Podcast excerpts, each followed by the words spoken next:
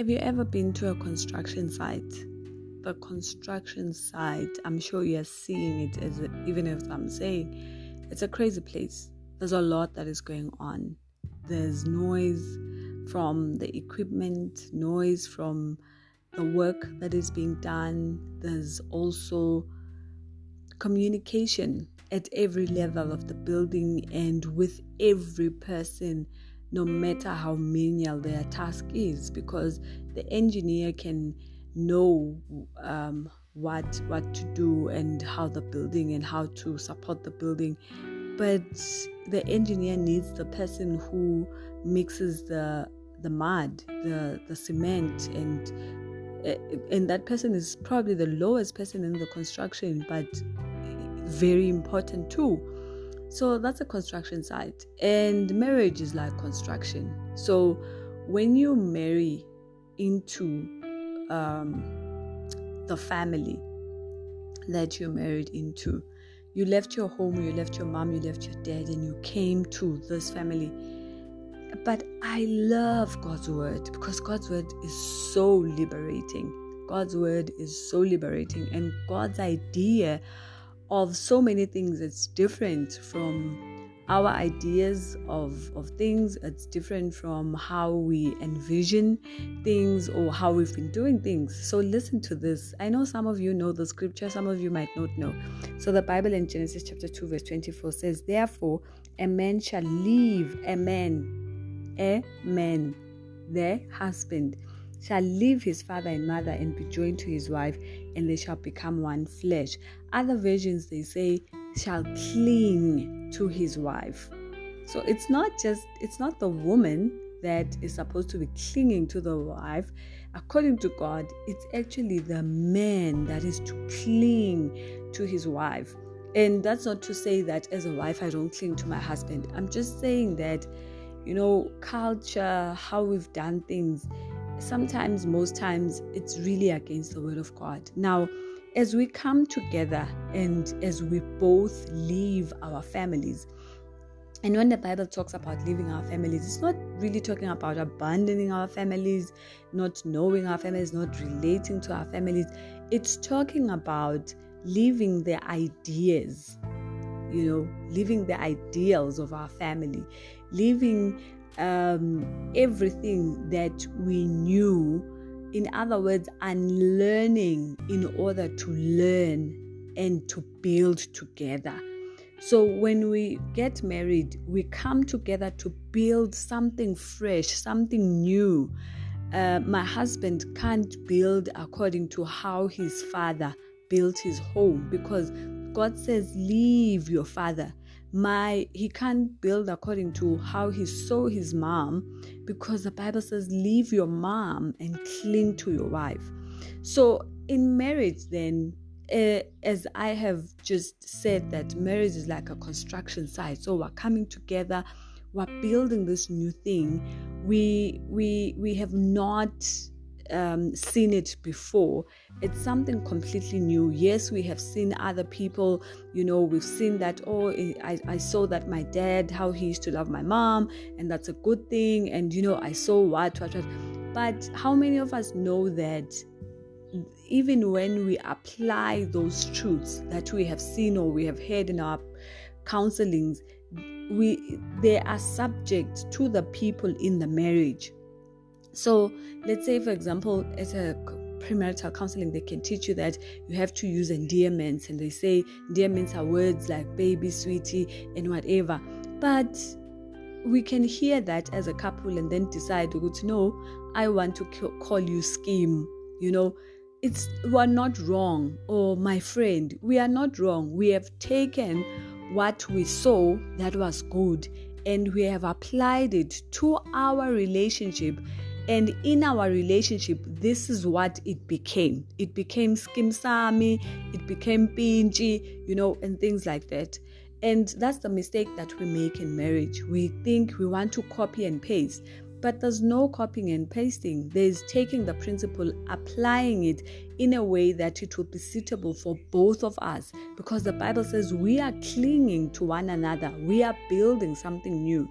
Now, having said that, I said that in in in in in construction there's communication. So communication is very important because how are we going to know what must happen? The engineer how is he going to con- uh, communicate to the plumber what must happen if there's no communication? There's this lie that we are told, especially as women when we get married, that men don't like women who talk. So, if we're not talking, which is something that we find ourselves doing in our marriages, we don't talk because we were told not to talk. So, if we are not talking, then we are not building. Our our our construction, our relationship is not it's it's it remains at at at its foundation stage. It's not growing because as we grow, as we evolve in our marriage, we continually it's like a house you know when you are like no i don't want this room here anymore. I want um, to put another room. I want to extend. I want to put that's marriage. We grow and as we grow marriage grows with us. So the construction continues as long as we are in the marriage and we are living beings. We are people the marriage does not stop to grow. The construction in the marriage does not stop to grow. The construction stops when we stop talking. Because now the engineer wants this to be done, but he's like, I'm not going to say. The person who's plumbing wants wants to tell the engineer that you can't put pipes here because what is going to happen here is if you put pipes here the per- the pipes will make the wall to do this and this and this but the, the plumber is like i'm not gonna say just gonna keep quiet. And guess what? Whatever that you're building you will build it and it will come down. Build it and it will come down. Build it and it will come down because communication is important. So the first thing that we do when we see people building they first lay out the ground they mark the ground. And that's very important. That's when we are sitting we're talking about what we want for our family. This is how we want our family to be. This is how we want to bring out our, up our children. This is how our finances must be. This is how we want to relate with both families on our side. That's us. We're laying the ground rules so that as we are building our foundation we're building it we're, we're cementing it on those principles. And as we continue to build we keep going back to the markings the first markings that say no no no no no no no no this is not what we drew. This is not according to the plan. And guess what? As we discover that the building is now not according to the plan, we start breaking down that wall and we build according to the plan. So, the lie that husbands don't want a woman that talks, that communicates, is actually from the pit of hell. Because if we don't talk in the marriage, then nothing the building falls apart, the building becomes stunted. So it's important for us to continue communicating. Now, the most important thing is how we communicate. That is the most important thing. It's not the communication that is a problem. It's not the communication that men hate. It's how they are addressed. And if you've done um, any studying on communication, you will understand that when we communicate, we use I messages, we don't accuse. So if my husband comes back at 12 because maybe he was out drinking or he spent all the money, I'm not going to say, You are spending all the money, now we don't have money. I'm going to say, You know, my love, when you went out and you spent all the money, this is how it made me feel it made me feel unappreciated. I'm talking about myself and how it made me feel. That communication is important because that person loves you and he doesn't want to hurt you. So when he hears how much this thing is hurting you, then the person is given a um, is challenged to actually change. But when I come and with an accusatory tone and telling him how much of a drunkard he is, how much he hurts me, and whatever, the first thing that my husband would do is defend himself because that's how we're created as human beings. When we when we feel threatened, we defend ourselves. Secondly, it's choosing the right time.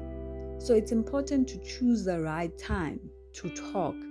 Find the right time. You know when your spouse is most relaxed and is able to handle things. Find the right time. Uh, watch your tone of voice. You are not talking to um, a child, you are talking to a person that is an equal to you, person that you're working with. So the challenge is not communicating, communication as we've been, we've been told. If you are not communicating, you are killing your marriage because this is a constructing construction. This is a we're building something that both of us have never seen. As and as we are building, I said that sometimes you can see in a construction site they have that lever. I think they call it the lever where that they use to to see if the the the the walls are, are are not going off and they are straight. Sometimes as you are putting that thing you realize no no no no no this is not according to what we had spoken about in the bed this is not according to the plan of our lives. And it's okay to actually sit down and talk and say okay so how do we reroute and go back to our original plan? That is very important. So this was just about talking about the importance of communication. Men love women who talk. They love women who talk. That doctrine of men not wanting women to talk is a lie. And it's very frustrating to our husbands when we are now just talking. I mean, when we are now just quiet and they know that we know the direction, they know that God has given us um, the direction, but we're just they were like, I'm just gonna keep quiet. Don't keep quiet. You are killing your marriage. Talk. God bless you.